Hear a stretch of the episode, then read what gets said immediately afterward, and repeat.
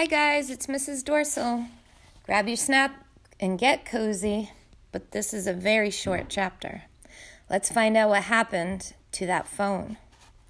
Chapter 30 The landing was barely a four by four square, flat and empty, but Luke walked around it again and again, as if he'd missed noticing the phone and it was right there in plain sight. It wasn't. Luke, Luke looked on each stair below, and even the stairs above the landing, as if the phone could fly. It took forever for his stubborn brain to accept the phone was missing. Then he sank down on one of the stair steps, puzzling out who might have taken it. Did Jason have an accomplice?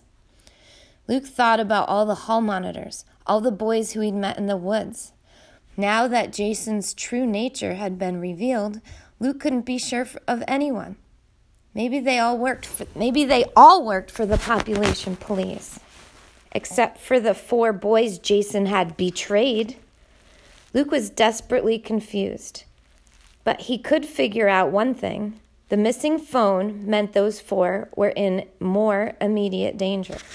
And so was Luke. Luke's first instinct was to hide, to get the other four to hide with him. The woods wouldn't be safe because Jason would lead the population police straight there. Was there a safe place in the kitchen? Somewhere in an unused classroom? Some dormitory room off by itself? And unlikely to be searched? Hiding was no good. In the end, they'd only be found. Luke had to do something to prevent the population police from ever searching. But he didn't even understand what was going on. He had to find someone who knew more than Luke, who could lie better than Luke, who knew how to handle the population police. Jen's dad.